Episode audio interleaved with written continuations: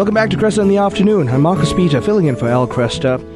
We continue our conversation on this first hour with Peggy Stanton. Peggy is no stranger to this program. She is a regular guest. She opens up the catechism for us for this Sunday's reading. This Sunday, Jesus tells us that the parable in which a lazy and dishonest steward is facing termination. So he settles his master's accounts by negotiating a reduced balance for his debtors. What is the meaning for this parable today? What does the catechism have to tell us about this particular reading? Peggy is the author of From the White House to the White Cross. It's a brilliant read. It is a reflective work of her life. she jokes that it took her over 30 years to write it. She's a Dame of the Order of Malta. She was ABC News' first female Washington correspondent, and she's ho- hosted many programs on Ave Maria Radio, including the most recent one, the Malta Minute with the Catechism. My own program, Unveiling the Covenants, takes over her regular slotted segment on weekends. And her first book was The Daniel Dilemma the moral man in the public arena. Peggy, how are you doing today? Very well, Marcus. How are you doing? I'm very well. It was such an honor to be on the air with you yesterday and today again. It was fun. It was fun. Yes, and we got we have an encore performance. That's right, we do. And you know what's amazing? I went home and I told my bride how you laughed at my joke, and the funny thing was my bride was listening in at that time, and she oh, rolled her eyes. oh, that's cute. Yeah, it's funny how you sometimes uh, tune in just at the right moment. That's right. That's right. You're not expecting what comes out, but it comes out as something very pertinent to you. Absolutely. So, Peggy, shall we begin with reading the gospel, and then let's talk. Let's have you share with us what the Catechism tells us about this parable. Okay. Will you read it for us, Marcus? Absolutely. A reading from the Holy Gospel according to Luke. This is taken from chapter 16, verses 1 to 13. Then Jesus said to his disciples, A rich man had a steward who was reported to him for squandering his property. He summoned him and said, What is this I hear about you? Prepare a full account of your stewardship, because you can no longer be my steward. The steward said to himself, What shall I do now that my master is taking the position of steward away from me? I'm not strong enough to dig, and I'm ashamed to beg. I know what I shall do so that when I am removed from my stewardship, that they may that other people may welcome me into their households. He called in his master's debtors one by one. To the first he said, How much do you owe my master? And he replied, One hundred measures of olive oil. And he said to him, Here is your promissory note. Sit down and quickly write one for fifty. Then to another he said, And how much do you owe? And he replied, One hundred cors of wheat. And he said to him, Here is your promissory note. Write one for eighty. And the master commended that dishonest steward, steward for acting prudently. For the children of this world are more prudent in dealing with their own generation than are the children of light. I tell you, make friends for yourselves with dishonest wealth, literally mammon, so that when it fails you will be welcomed into eternal dwellings. The person who is trustworthy in small matters is also trustworthy in great ones, and the person who is dishonest in small matters is also dishonest in great ones. If therefore you are not trustworthy with dishonest wealth, who will trust you with true wealth? If you are not trustworthy with what belongs to another, who will give you what is yours? No servant can serve two masters.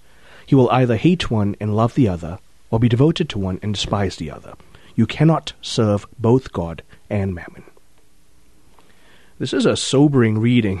It really, it's very well as Magnificat said.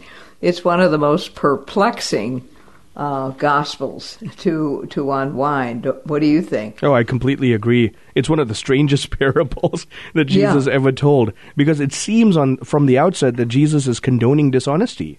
Yeah, I know, I know that. So I, what I did was I, I, um, of course, we the first thing we look at is what the Catechism says, mm-hmm. and then uh, if if if I don't get enough out of that, I will start looking elsewhere. And I, I uh, well, usually it's very more than adequate in the uh, catechism, but uh, sometimes uh, it, it maybe it's above my pay grade. so I so I go for a more uh, down to earth uh, commentary. So what the um, Didache Bible, which is bases its commentary on the Catechism, this is way, the way they comment on it. He says, The unjust steward in this parable was lazy and dishonest, but when faced with termination, He settled many of his uh, master's accounts by negotiating a reduced balance with those who owed his master money. This impressed the master not because it compensated for the poor work his steward had previously done, because it showed a resourceful canniness toward provisional advantages shortly to be lost. Christ told this story to remind his disciples that their material advantages would likewise be taken away by death, so they must use their earthly goods in the way most advantageous for their situation after death, that is, in the way that would lead to their salvation.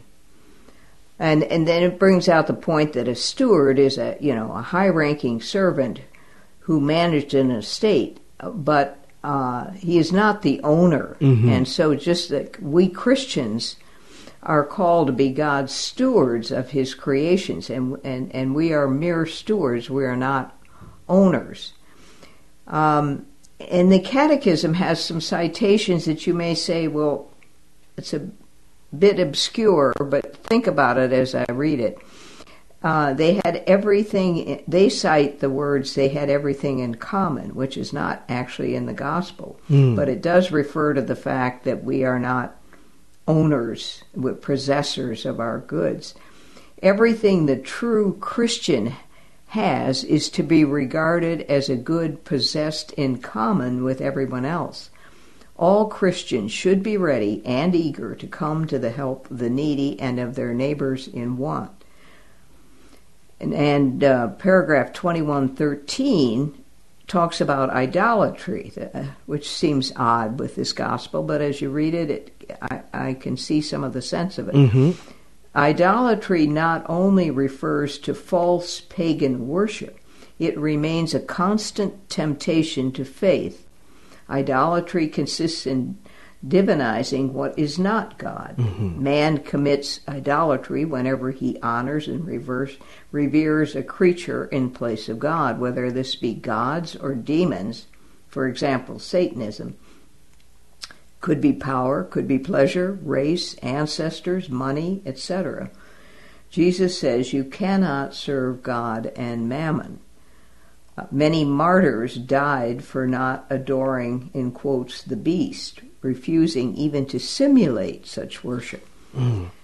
Idolatry rejects the unique lordship of God. It is therefore incompatible with communion with God. And then the final paragraph in the um, on this subject in the Catechism uh, gets into an economic theory. Mm-hmm. 20 that's uh, paragraph 24 24 it says a theory that makes profit the exclusive norm and ultimate end of economic activity is morally unacceptable the disordered desire for money cannot but produce perverse effects.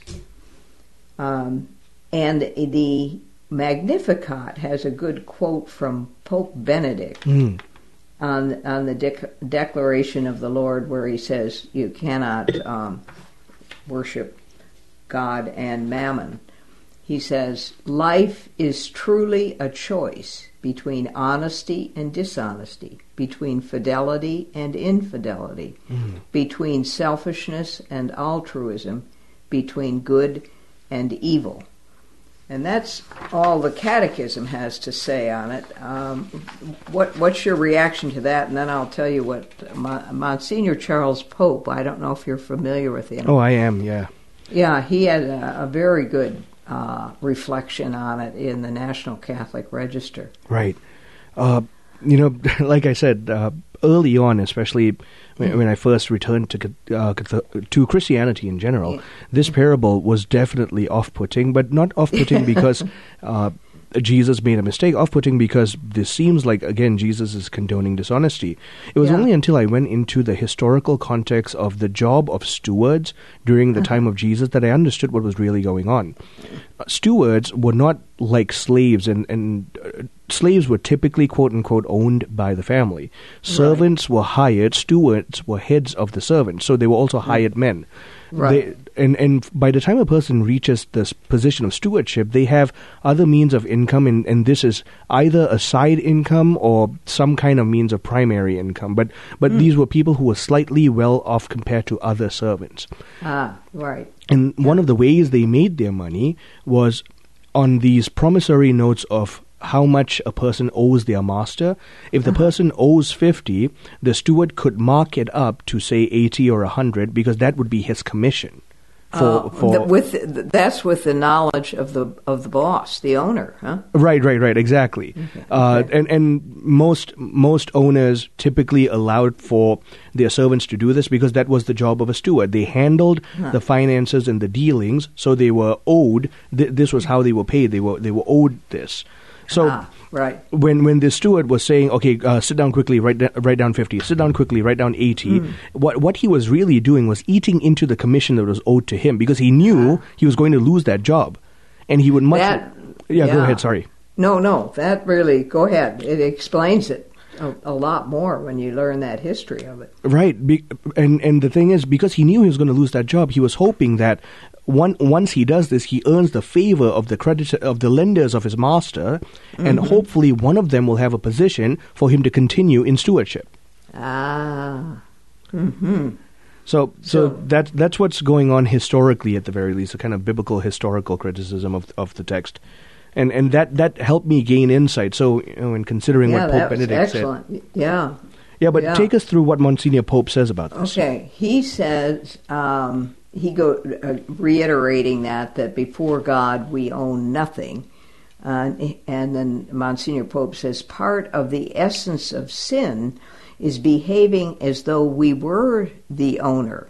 That's a very interesting idea. hmm Uh, and Monsignor picks up on the line about the steward squandering his property and likens it to our action of misusing our gifts for sinful ends. For instance, in gossip, we misuse the gift of speech, or in laziness, we misuse the gift of time.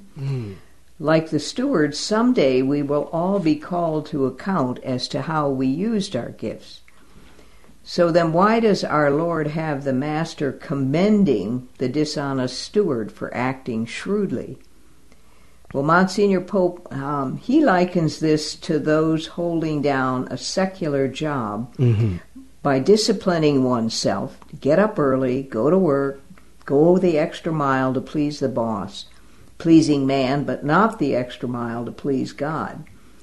Monsignor Pope says the spiritually minded should show the same intensity, organization, dedication, and craftiness that the worldly show in their pursuits. Mm. then- Absolutely. Yeah, and then uh, Monsignor explains what I find the most puzzling statement of all. I tell you, make friends for yourselves with dishonest wealth, so that when it fails, you will be welcomed into eternal dwellings. And so the Lord tells how the dishonest steward used the money at his disposal to make friends who would help him in the next stage of his life. right. Then the Monsignor asked the question, how about us? Are we willing to use our money and resources to bless and make friends of others, Right. especially the poor, so that they can testify on our behalf? Yeah, pearly gates. Thank you. Uh, thank you, Peggy. I'm Marcus Peter, filling in for Al Kresta. Stay tuned for continued conversations of consequence.